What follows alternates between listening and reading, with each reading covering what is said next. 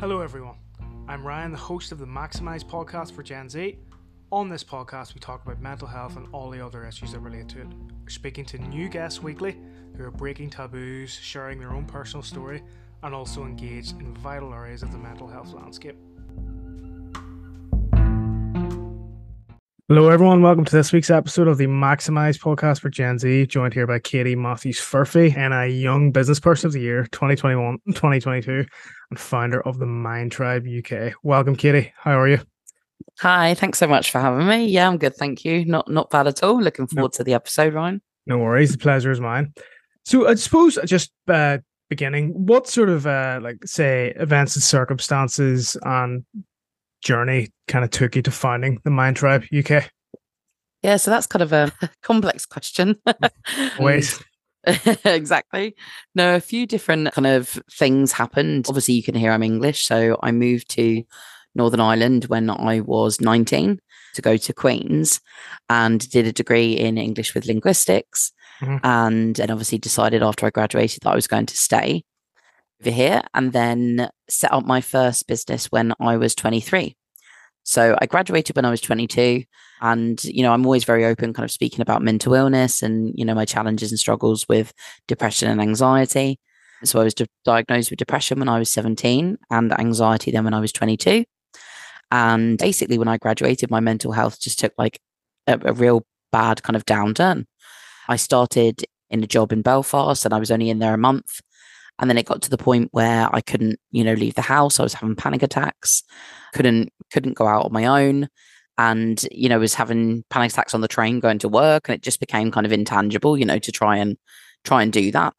So sorry, this is like the most long-winded answer, isn't it? To I'm like, here's my whole life story, Ryan. Oh no, no, please, please, please. That's uh, that's what I love on the on the show. Like I've had plenty of them. It's really great. yeah. So as I say, I then decided, right, well, I'm gonna work for myself instead then. And I decided I set up a tuition company.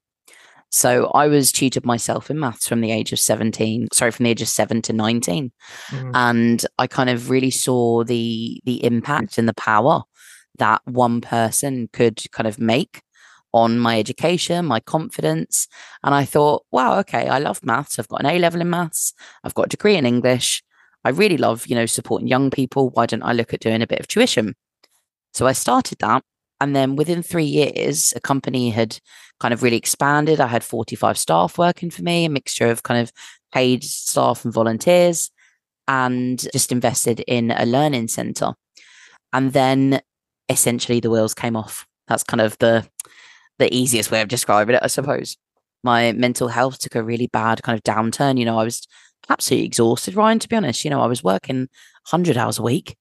And, you know, that's not sustainable yeah. when you're doing that for months and months and months and you already live with mental illness and all this. And it just got too much.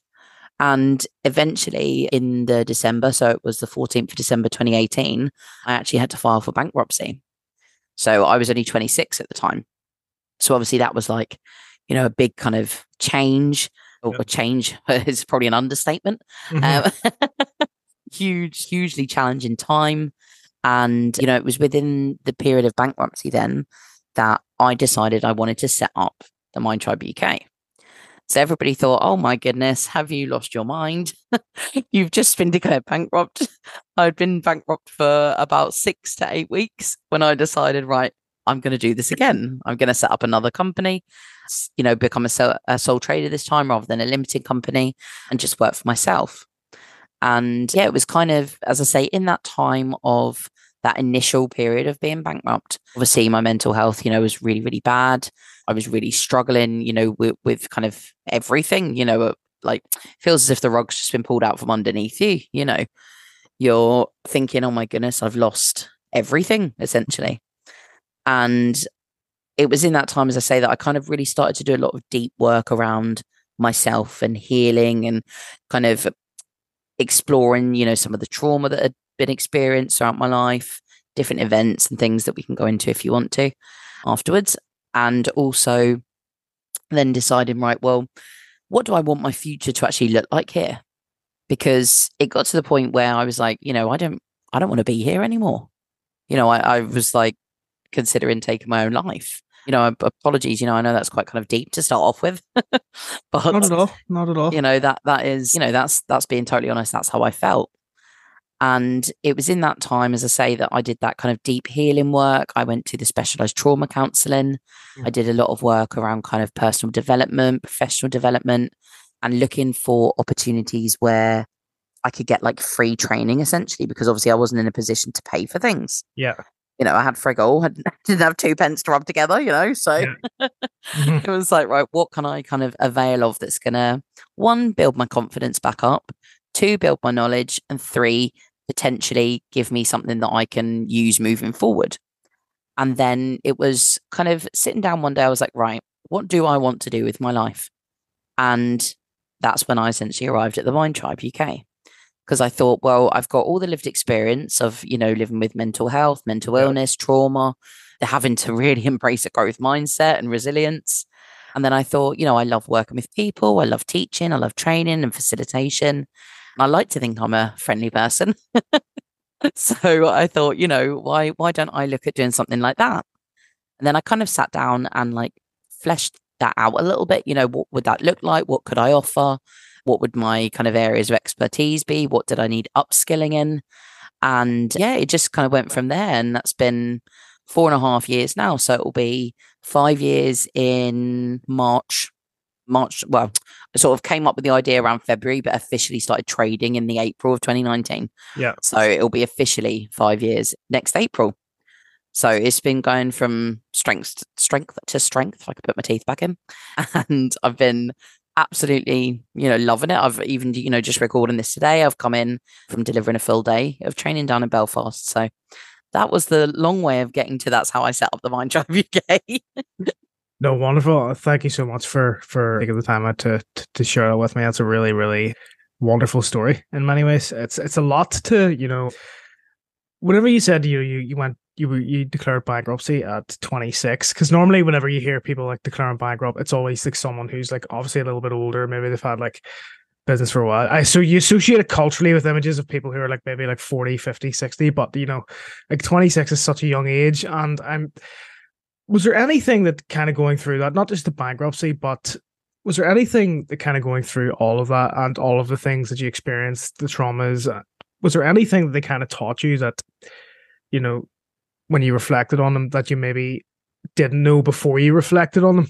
anyway. so like, because sometimes whenever I'm talking to people about, you know, like their journeys, their, their traumas, and you know, sort of like all the kind of key things they went through in their life, sometimes they say like it was kind of like you, sometimes the language of like is used of oh it showed me this it showed it put me on this path and but was it, does that apply to you in any way was there anything it kind of did show you whenever you reflected on it that you maybe something you maybe took for granted throughout it or didn't really think about that sort of thing yeah that's a really good question yeah it to be honest when i look back now it was probably one of the best things that ever happened to me mm. and i know that sounds really odd because obviously it was also one of the worst things that ever happened to me. Mm-hmm. But as you say, it, it really taught me so much. And the main thing it taught me was it's okay to ask for help. Because you know i always had in my head that i had to be strong and resilient and do everything by myself and that you know i couldn't ask for help because it it meant that i was being weak or that i didn't know what i was doing or that i wasn't good enough to be in business or that i wasn't qualified enough. And it really taught me that you know the, the value of having that support network around me and being able to just say do you know what? I do need help with this i didn't know what i was doing and i did need help that was from obviously both the personal side of it in terms of you know mental illness and trauma but also the business side you know i'm not going to know everything at 26 and i don't have to of pretend course. to know everything yeah you know and and that was kind of one of the big things in that you know, I felt as if I had to kind of put on this facade almost, you know, of like, nope, I'm fine. I know what I'm doing. I've got it all under control. You know, i am smashing it. I'm living life. I'm loving it. But on the inside, I was in turmoil, you know, because I was so worried about what other people would think. You know, oh, who does this wee girl think she is, you know, in business, no, thinking she knows what she's doing. That I was so almost like paralyzed by it, I suppose, where it was, You know, I didn't want to reach out and ask for help. I didn't want to try and get kind of support, both personal and business, because I was so concerned about what other people would think of me. And, you know, it got to the point where it was like, it really doesn't matter. It really doesn't matter what other people think at the end of the day. People are always going to have opinions. People probably have their, you know, their their own opinions on me now, and that's fine. You know, everybody's gonna think what they want to at the end of the day. Yeah. But you know, as I say, the the biggest thing that I kind of took away from it was the power of having that support network and really, you know, kind of taking control, if you like, that asking for help isn't a sign of weakness. There's there's real kind of power in making yourself voluntarily vulnerable and going, do you know what? Yes, I do need help with this, or I don't know what I'm doing, or this is one of my shortcomings, or kind of my areas for development. I don't like to say weaknesses, we say areas for development. So, you know, just recognizing that that was okay for me to kind of be myself, be authentic, and not feel as if I had to try and live up to other people's standards. Wonderful. Thank you so much. That what you just described there is very much in line with a lot of what, you know, some of the other guests and people just in, in general life like have kind of spoke to me about whenever we're kind of discussing this kind of topic. It's kind of like what I what I hear kind of a lot is that these sorts of experiences, and it probably applies to myself as well, to be honest, like whenever I reflect upon it, it's like the experiences almost stop you from lying to yourself in a way, you know. I think yeah, one of the, the themes that kind of comes up is you know, like I was committed to like this vision of myself that I didn't really want, but I thought other people would want. You know, I was, you know, I was chasing this when I didn't really want it, but say my parents wanted me to chase it. You know, so it's like this this theme of kind of like like you, you just said at the end, or you know, like your own authentic sort of person and self kind of forcing itself into your reality in a way through mm-hmm. those symptoms, through those, you know, breakdowns. And it's sort of, it begs a lot of questions, doesn't it? Because I think like a lot of people kind of go, it just shows you how many of us, you know, go about, and many of us at least have long periods where we're essentially kind of lying to yourselves to to fit in mm. with what's around us. I think that starts so early. Like, I mean, it, it starts, you know, your so the whole process of socialization and being socialized is mm. to essentially lie to yourself in some ways, like for a lot of people. And I think that's kind of, you know, to lie to yourself in a way that's, you know, that enables you to fit into society and engage with other people who are also lying to themselves too a lot of the time. And I, it's, it feels like that sometimes, I think, you know. Yeah, I think, I think there's kind of, it's almost like twofold in that there is an element of you maybe not lying to yourself as such. That might be kind of a bit extreme to say, but maybe hiding from yourself. Mm. And that you it can be scary to kind of dig down and go, who am I at my core? What do I value? Who do I want to be? You know, how do I want to behave? Who do I want to become? But sometimes, you know, it, it would be fair to say that yes, we do lie to ourselves, you know, in that we we sometimes tell ourselves things that aren't true, I suppose. Mm. But a lot of that, I think, comes from that fear of judgment that that fear of other people's perceptions of us. And as you say it starts at a really young age. You know from from when we're really little we're always looking externally for other people's approval. And i think that's something that kind of can be quite hard to shake yeah. because we spend our whole lives you know trying to please our parents or our caregivers teachers siblings friends mm-hmm. uh, coaches. You know we, we've always got somebody that we're trying to kind of impress or somebody that we're trying to make make proud essentially you know and we always yeah. have to we, we always find ourselves kind of looking externally for that validation yeah. whereas we're not really taught about inner validation and that's obviously completely linked with our self-confidence mm-hmm. and our ability to be resilient and our ability to to kind of overcome challenges and still find our authentic selves within that, you know. And I know it's kind of it's almost like a throw around phrase at the moment, you know, like oh, be your authentic self, but but it is true, yeah. and it, you know, if you want to think about yeah. that in another way, you know, we can think of it as self acceptance, like accepting who we are and being satisfied with who we are, being you know content that yes, I am a good person, and you know, I am capable and I am strong and I am all these you know wonderful things. and I don't just mean me, you know, I mean kind of like the royal we as such, you know, we're, we're mm. all we're all capable. We're all, you know, incredible in our own ways. And it's the individuality that makes us special. But sometimes we see that as, you know, or in inverted commas, being weird. You know, unique isn't a bad thing. You know, but we're we're almost taught to like not stand out and kind of try and maybe follow the crowd or try and be part of a group as opposed to standing out and being ourselves. And it's completely okay to to be who we want to be, you know, and to to really kind of live in our own skin and love ourselves. You know, I, I don't know if you feel the same, Ryan, but I think there's kind of maybe a social or cultural kind of norm in that particularly you know northern ireland irish people northern irish people british people we're very kind of self-deprecating. Yes very much so. I agree. You know we're very much oh don't get above your station and oh no i wouldn't be good at that now and you know we don't like to kind of blow our own trumpet if you like and go and actually yeah. no i'm quite good at that. Yeah. No i completely i completely agree with that. I think i sometimes wonder you know because i've done a lot of like reading of kind of like anthropology and stuff of the last sort of three months it wasn't in the field i did in, in university or anything like that but it's it's really really interesting to, to kind of read about especially when you know social life which i don't so plenty of time. well, join uh, the club, Ryan. Join the club. yeah, that's it. That's it. But yeah, I think you made a really good point there. We are very self-deprecating over here on the British Isles in general. Some people attribute it to the weather. You know, I'm not convinced by that explanation fully, but I think it's definitely perhaps could some merit. But I think that sort of thinking, I think on a really broad level, I think when you when you view like that sort of thinking through the prism of kind of like social justice and equality and you know all of those kind of what do you say noble human pursuits, like it's that sort of thinking that upholds a class structure in society. I think you know anyway. Mm-hmm. I think when you really think about you know, like you just said a phrase there, you know, don't get above your station as well. And I, I do hear that all the time. You know, I hear that all the time, particularly in the older generation. So my grandparents would have said that quite a lot. Parents maybe less so, but my grandparents, you know, definitely said it a lot. I do hear a lot of, you know, quite a lot of people say it. I'm wondering, is that kind of like a a vestige, if you will, of like the kind of the old classes and the kind of blighted our society. It still does and maybe more mm-hmm. subtler forms, but yeah, I think there's I think there's connection there, as you say, Ryan, with like that social mobility as well. Uh, you know, equality of opportunity.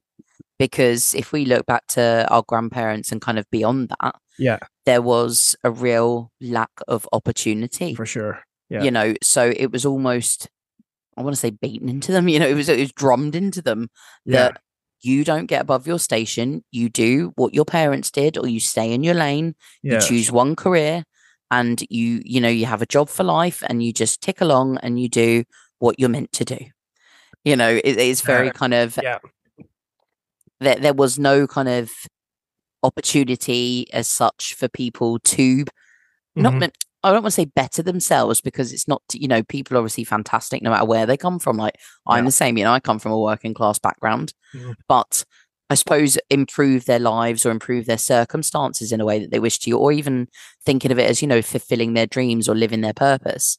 That nowadays we do have much more kind of opportunity. Yes. Yes, there is there, there is still a lot that can be done, of course, and there are certain groups of people and individuals that experience many more barriers, mm-hmm. you know, that we can't always speak to. You know, both of us are sitting here as as white, you know, individuals. Yeah. Uh, you know, so we already have one less barrier than certain groups. We already automatically have a level of privilege. Yeah. You know, and I think there's there's part of that that we have to appreciate that. Yeah. Recognize that, but also then ensure that we use our positions to support others that are experiencing additional barriers and do have, you know, kind of those additional challenges and also recognizing the the intersectionality you know, in that their people don't just fall neatly into one little box. You know, we don't just go, yes, okay, I working class and I'm white, and that's me in those little boxes. But it's, you know, I also live with mental illness. I also have a disability. I also, you know, blah, blah, blah, what whatever it is that we have as those barriers. But there are so many other barriers that people face yeah. in terms of you know, socioeconomic deprivation, whether it's, you know, kind of the ethnic background side of it, whether it is disability, whether it's neurodivergence. You know, there are so many things that can kind of affect or influence, you know, how people kind of view the world, their perspective, but also how other people treat them.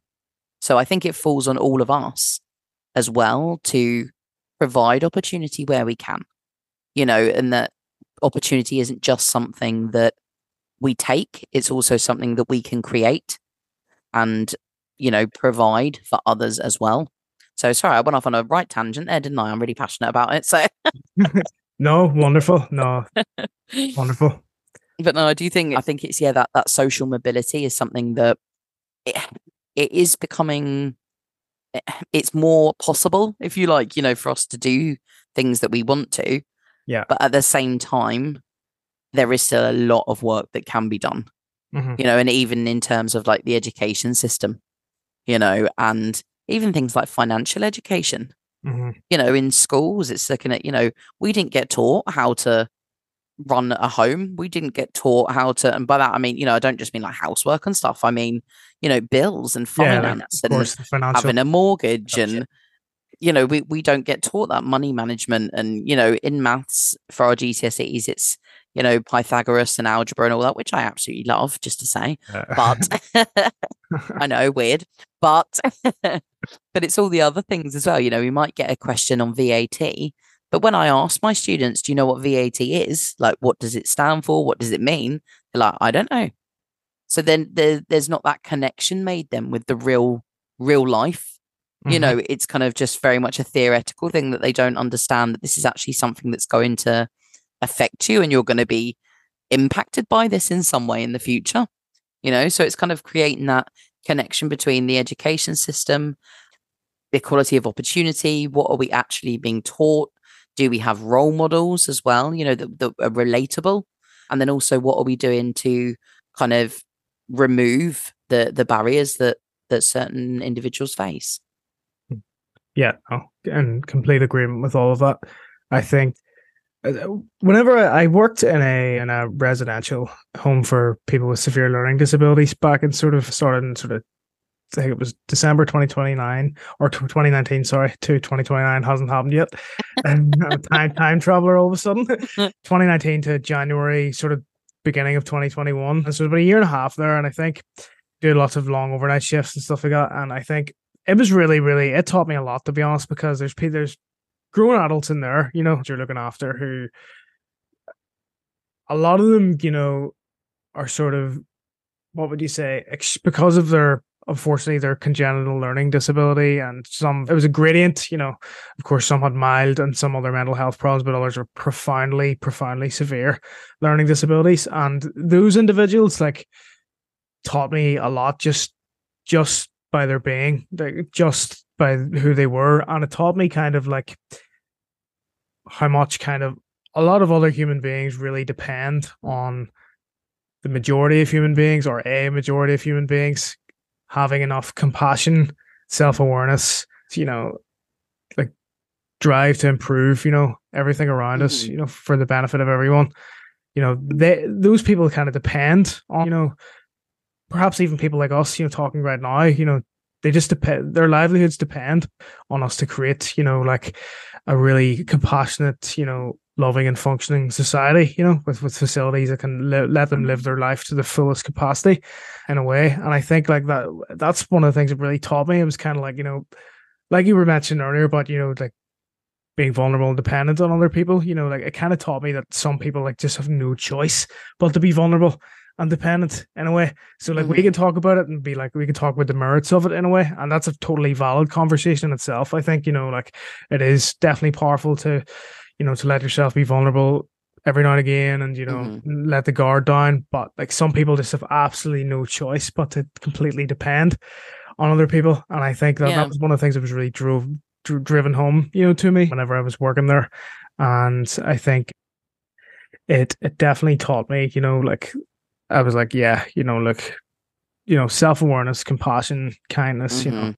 drive, all those things are super, super important. And we need to make sure that, you know, that those traits are being expressed as fully as they possibly can in any given Mhm. scenario. And they're not the full human psychological experience, obviously, but like they're a very important part of it, I think. And absolutely lots and great, yeah. what you say there, Ryan, you know, about compassion. compassion, kindness, they don't cost anything. You know, respect, treating people with dignity. Yeah. None of it, none of it costs money. You're- you know, it's it's right. about us us like social capital, if you like, that we all have that capacity within us. We all have that kind of potential. So we need to kind of utilize those skills and bring that to every aspect of our lives. You know, it's not just, I suppose, socially, if you want to think of it that way, you know, like maybe with friends or with kind of individuals, even, you know, strangers, you know, when mm. you're getting on the train, are you giving someone a smile? Are you holding a door open for somebody? You know, if somebody drops something, are you going, oh, I'll help you pick that up? You know, those, those little kind of small actions, those little gestures. But it means a lot, you know, when- when we pass that on and, and almost pay it forward, if you like Yeah. and there's i think there's an element of humility that comes with it as well you know in that sometimes i think on social media we can see you know for, for example like let's say there's somebody who is experiencing homelessness and you know maybe they've been bought some food or or given something which is obviously fantastic and extremely kind that people are you know willing to help but sometimes it almost feels I don't know what the, the the word is for it. It almost it doesn't sit quite right with me though when it's it's almost more about the person that's giving Mm, rather than who they're doing it for. You know, do, Yeah. did they ask permission if they could get a photo of what was happening or a video of what was happening? Hmm. Are we respecting that other person's dignity then? You know, by plastering them all over social media. mhm. You know, do we need to necessarily shout about it? And it, and I'm always conflicted because there's part of me that goes, yes, because it raises the awareness Yes, and Yes. it continues to drive others to do that. So there's that kind of inspiration piece, which I understand. And then the other part of me goes, but do we need to have it plastered everywhere? And you know, could we could we just go about it quietly like a lot of people did for years? You know, so that there's always that kind of like internal struggle I have when it comes to, you know, that social media and kind of how that links in with like compassion and dignity and kindness. I think it's kind of like a interesting kind of dichotomy. But I think going forwards in society, it's going to be very interesting how that kind of plays out because obviously, you know, with the rise of things like TikTok, you know, everything is on video now. Yeah. You know, so is that just going to be normal? Is that to be expected? You know, so Ryan, how much younger are you than me? Well, I'm I'm 31. I'm 28 years old. Okay, so only a few years. Yeah. But even between like my brother would be 26, Mhm. and I see a difference between my generation, if you like, and his generation. There's only five, six years between us, Mhm. but th- it seems to be just much more socially acceptable that everything is put all over social media. Yeah. No, totally. You know, Yeah. That's exactly what what what I see as well. I think it is a bit of a, a bit a bit of a of, of a conflict in a way. I hear I completely hear what you're saying. There, it's probably some a conflict that's probably arisen every now and again in my mind as well. It's kind of like you know, you know, do I post this for awareness? Does it need to be posted? Because it is it is a valid point that it does raise awareness and things. yeah, is completely valid in this digital age, but you know, am, am I doing it to raise awareness or am I doing it to score social capital, uh, as you say, to increase my social capital, to get people to admire me? Like, you know, like those, those are all really valid, you know, critiques and, you know, ways of thinking, you know, whenever you're, you're trying to negotiate between, you know, that, that Mhm. dichotomy, as you say. And I think, it's something it's something I really struggle with, you know, because obviously living with mental illness and disability and running businesses and Mhm. in both the kind of the the highs and the lows, I think that's that's probably part of it is that when we are maybe sharing something or we are kind of trying to raise awareness, is it's that authenticity piece. And I think people can kind of see through the BS. you know, they, they can kind of see when Yeah. people aren't maybe being authentic or or the intention behind it. I think that's the crucial part. Like I know that if I'm if I'm sharing something, there has to be the right intention there. You know, that I'm not just put sometimes you do put things up because you're proud. yeah, And yes, you're going to get praise for it and that feels lovely. You know, it's not to say that you know, we're not putting things out and celebrating because I certainly do. You know, on LinkedIn, I'll put out, oh, I've got this award and I'm so proud and thank you so much, everyone, for, you know, either your votes or for for helping or, you know, for supporting me on my journey. So it's not to say, you know, we shouldn't be doing that at all. But I just think again, it's it's almost reflecting before we post anything, mhm, you know, and thinking about what's my intention behind this. And am I also prepared to take the backlash from it? Yeah. You know, because people are always going to have an opinion, Mm. unfortunately, sometimes. Yeah. It- you know, and sometimes people can, you know, say nasty things, you know, online and Absolutely. Yeah. not things that we would necessarily say to people in real life either. You know, we can kind of hide behind the screen or hide behind, you know, like anonymous profiles and things like that. So I think there's that. It, it's a strange, it's a strange balance between you know the real life connections and and face to face and human connection, and then what's happening in the digital space because it definitely has its place. You know, look at look at the way it was through COVID. A lot of people's only human connection was through the digital sphere. yeah, yeah. you know, so what what was COVID like for you as an experience, Ryan? Uh, funny, yeah, it's funny that you mentioned that because whenever I, back whenever I, I was talking about that care home, the the I actually started working in that care home about three weeks before COVID was even in the news. So like I Oh, remember wow. I, I even remember the Italian doctor story. I remember all of that. And then I remember being in England I was like, okay, it's not here yet. And then I remember a person here and then it spread like wildfire the minute it got here because people just wouldn't wear their masks or anything over here. You know, we had a we did have a big problem with that over here. Mhm. still do. But the so like I, it was a I kind of watched it from its almost its genesis in a way, you know, like uh, the the the kind of the period that I worked in that that care home was kind of the worst period of, of COVID almost in it, or at least a large part of the the hmm. the worst period right from the beginning, you know, to the sort of whenever it was fully here and established, you know, we had to wear like scrubs and stuff like that. And so I went through that entire change. And I think COVID was kind of overall, I would say, a bit of a a strange experience for me. I think I definitely found out more about myself in a way, more of the path that I want to pursue in life. I think I I, I was kind of thinking about sort of I was working in a in a mental health outpatient facility after the care home for a charity called Threshold, and working there kind of made me realize like how much I want to be involved in an enterprise that is changing sort of perceptions of mental health and the way we even conceive what is poor mental health from a very very Mhm. young age you know like so that's why what got me involved with maxim so i want to be heavily involved with encouraging the right cultural values you know making sure the feelings of alienation and stigma are pretty much dead by the time young people are older in a way so like Mhm. this next generation if they have the enough experience and knowledge and you know and all the rest of it they'll they'll not have the struggles that some of the people I work with in Threshold have because I was working with people in Threshold who you just know it's it's hard to describe. It sounds quite, you know, quite quite poignant, but like they they had been failed really by how mental health was treated and talked about for their lives. So you were meeting people who like maybe, you know, you know, 30, 40, 50 years old, you know, who just completely failed by the the mental health system that was around them. So like whenever they were growing up, you know, poor mental health was probably seen as weird. You know, it's probably especially you know a lot of the, guys that I work with struggle with that. You know, like they they lost a lot of social capital, as you would say. You know, because of their mental health struggles. You know, they you know they, they just didn't relate to it in the proper way because they were never given the tools and the knowledge and the experience to do so. So Mm. the project the Maxim's involved in was made me really, you know, is you know is perfect for for what I what I want to do like in that way Yeah, because I want to like help you know children and young people amazing. get the right experiences and values so that by the time they're older, by the time there are those people who are, you know, 40, 50, they're they have a completely different relationship with their own mental health in a way Mhm. and a much more positive one, you know, English language, binaries, like can't can't yeah. But, like the a much more kind of, you know, improved or connected or Yeah, even aware relationship. yeah, all those things. And I think that's COVID kind of pushed me in that direction. I think Mhm. overall through it certainly wasn't like a I guess a Saul in Damascus moment, you know, where I was like, I now know all this about mental health.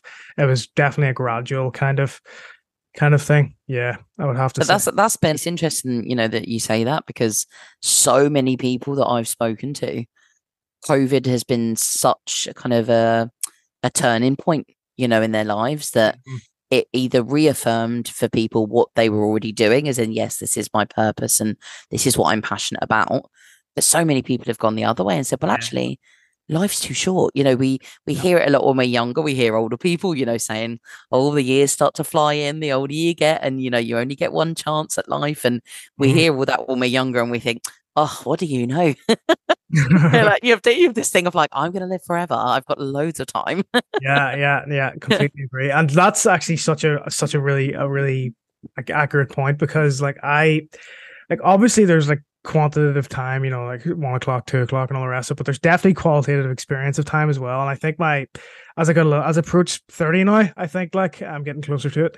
The my qualitative experience of time has definitely changed. I hear you. Whenever I was like 17, 18, I was like, you know, I've got, you know, I've got the 70 years ahead of me. Like, you know, who cares? I've got so much time to do whatever. But when I closer to 30, that relationship with time has changed a little bit. Mm-hmm. I'm kind of like, oh, it's only 12 years until I'm 40, you know? Yep. you know, in a way, like I just think, and it's, but, but it's only like nine years ago that I was 19, you know? Like mm-hmm. it's just like, it's not as if it was an eternity ago. So it's just like, it is definitely. No, it does. You you go through. It's, it's interesting what you say there, Ryan, about you know coming towards thirty.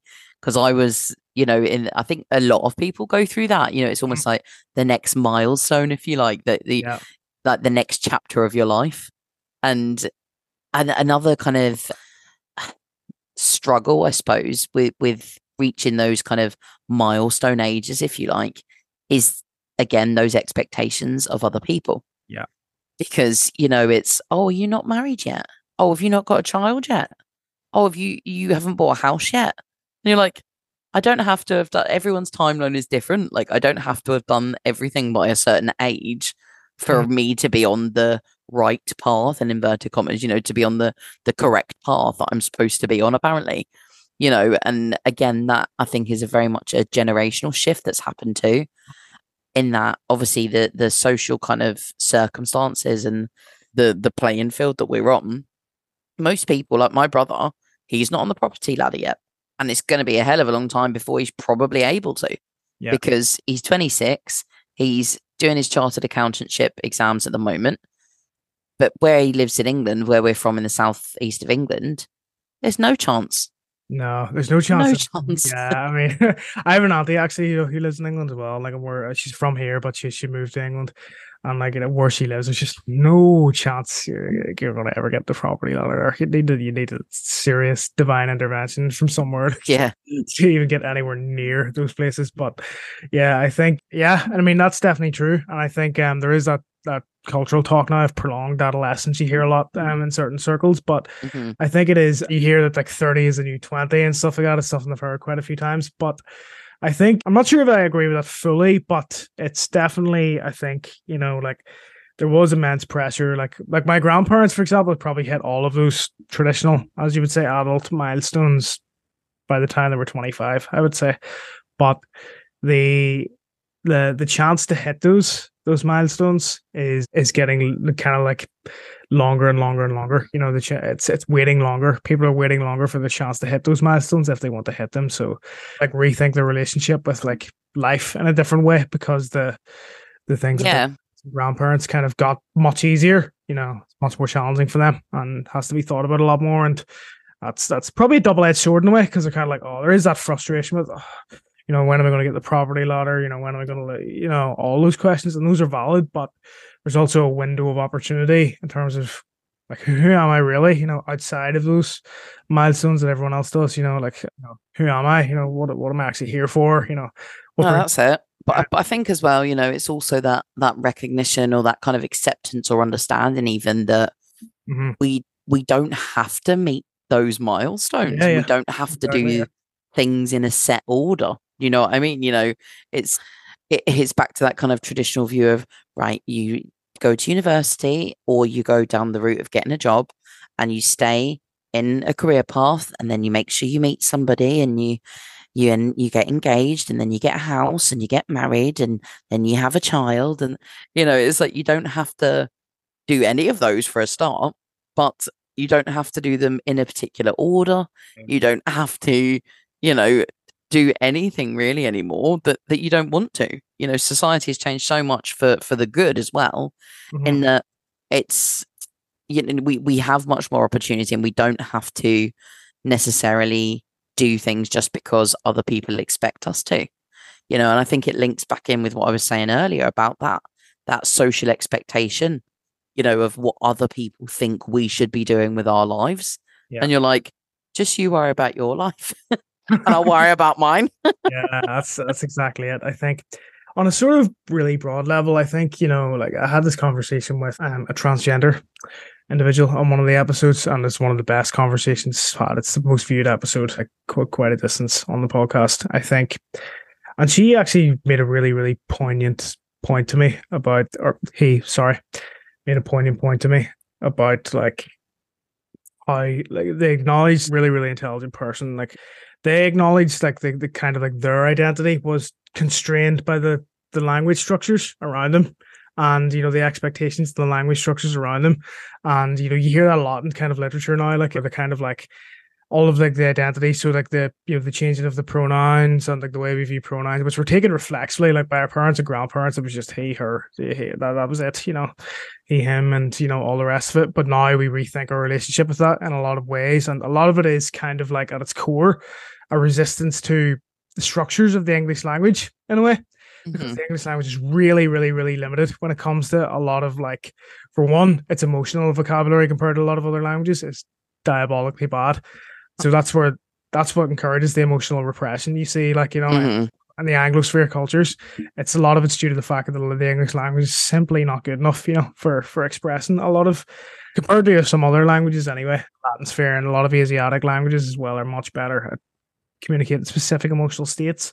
But mm-hmm. the same applies to identities as well. I think, you know, I think yeah. a lot of the identities that we have at our disposal within the English language, the reason why we have to have so many. So you'll see, like, obviously there's a bit there's a long list of, you know, different gender identities now, but the reason why we probably have to have so many of them in a way is because the English language and it's kind of obsessively, you know, binary and obsessively sort of categorical impulse mm-hmm. that it has it makes it difficult for people to actually articulate what their identity is just because of the way it's structured. And I think that's that's something that was kind of drove home to me in that conversation. I was like, you know, it's a really good point because yeah, I think I definitely agree with that. Anyway, way, yeah, and and I think as well, you know, obviously there's only a certain amount, you know, that I can speak to in terms of that experience. You know, as you know, a cis white woman, mm-hmm. you know, who's who's married to a man. You know, there's only so much that I can kind of speak to in terms of that experience but you know with friends and colleagues and just connections you know that that don't perhaps identify as cis gender or you know are trans or are non-binary or you know to me i couldn't care less. Do you know what i mean? Like and i don't mean that to diminish anybody i mean i will take you for who you are. 100% yeah. You know what that's what's important to me it's do you have a good soul? Are you a good person? Mm-hmm. and you know, when that one thing that really always kind of stresses me out is when people, when I hear people say things like, oh, I just don't like the thought of it. And I go, well, you know what the solution for that is? And they're like, what? And I go, don't think about it. you know what I mean? like it doesn't it doesn't affect your life. So why are you worrying about it? Let people be themselves, let people be who they are and just take people as they come. You know, whatever they want to be called, whatever you know, whoever or whatever they they want to. I was about to say whoever they want to do. I didn't mean that. I say whatever they want to do, and whoever they want to be with. You know, or if they don't want to be with anyone, that's also fine. You know, your identity is something I think, particularly in Northern Ireland. Obviously, I appreciate you know the the irony or kind of the limitations me speaking as an english person saying this with obviously the historical context of of you know the region but you know, there, there's so much kind of wrapped up within identity and the politics around it. But people kind of, I think they've, they almost forget sometimes is that identity is personal. It's yours. Yeah. Yeah. It's not something that anybody can take off of you. You know, yes, people can use it against you and people do use it against others and, yeah. and use it for repression and for kind of, you know, oppression and nasty kind of acts and things and language use and all that. But identity is yours, it's intrinsic to you. And I think that that is something that needs to be respected. You know, is it is up to you who you want to be and how you perceive yourself and your place in the world. And all we have to do as other humans is respect that. And you know, if somebody wants to be known as he, him, not a problem. Mm-hmm. If they want to be they, them, not a problem. Yeah. You know, you you be you, and as long as you're a good person, I I'm happy to have you in my life. You know. No, perfect. I couldn't have put it any better, to be honest. This has been a really, really excellent conversation. Katie, I very much enjoyed this. On the final note, to kind of wrap it up, have you any what, what advice would you give to sort of young people coming through? Because obviously you and I are sort of similar age, like so we're we're kind of like a different generation, certainly to the ones coming through now. They're very very much in many ways the first digital natives. In a sense, mm-hmm. I can remember the first phone I got. It certainly wasn't a smartphone, that's for sure. But I think it's a great phone that was. But the have you any advice to that, that young g- generation coming through, you know, about mm-hmm. everything we've talked about today? If there's one kind of or two things that you would like to to tell them to if they could take away from this video, what, what would you like to drive home to them? Yeah, I think kind of two main things is that, you know, getting comfortable and getting to know yourself hmm. and recognizing that you are an individual and you don't have to try and fit in with everybody else. You know, that that you can be you and love yourself and be proud of yourself. Yeah. You know, and and also I'd say off the back of that as well is learning to forgive yourself for mistakes. You know, a lot of the time we really beat ourselves up over things. You know, we can be our own worst enemies, our own worst critics. Yeah. And some of the things we say to ourselves, we would never say to other people. So, you know, using that inner voice, you know, we're, we're the only voice we're never going to escape from is the voice in our heads. Yeah. So, you know, let's learn to use it kindly. Let's use it wisely. Let's use it compassionately with ourselves and with others. And the final thing, I suppose, is do not be afraid to ask for help. And I know that is kind of a sweeping statement and it's much easier said than done. I'm not undermining that in any way. It is difficult to do, but it gives you so much in terms of support and also the support uh, you know people say oh the support that you need but i always say yes but also the support that you deserve you know we're we're worthy of support we're worthy of achieving the things that we want to yeah. and every single person is worthy and it doesn't come from that external validation yeah you already have it just by being you you are already worthy and you are enough wonderful Thank you so much, Katie. Very much enjoyed this conversation. It's been really, really superb start to finish. Thank you so much for giving me some of your time today. And I wish you all the best in your, your business ventures and life. And may everything that you're involved in keep going strong. You know, all the rest of it. Thank you so much for joining us today. Thank you so much, Ryan. Really enjoyed it. Thank you. Thank you for listening, everyone, to this week's episode of the Maximize podcast for Gen Z. Be sure to follow us on Instagram at maxim.app and please follow our LinkedIn profile, MaximVR, and our website, www.maximvr.com.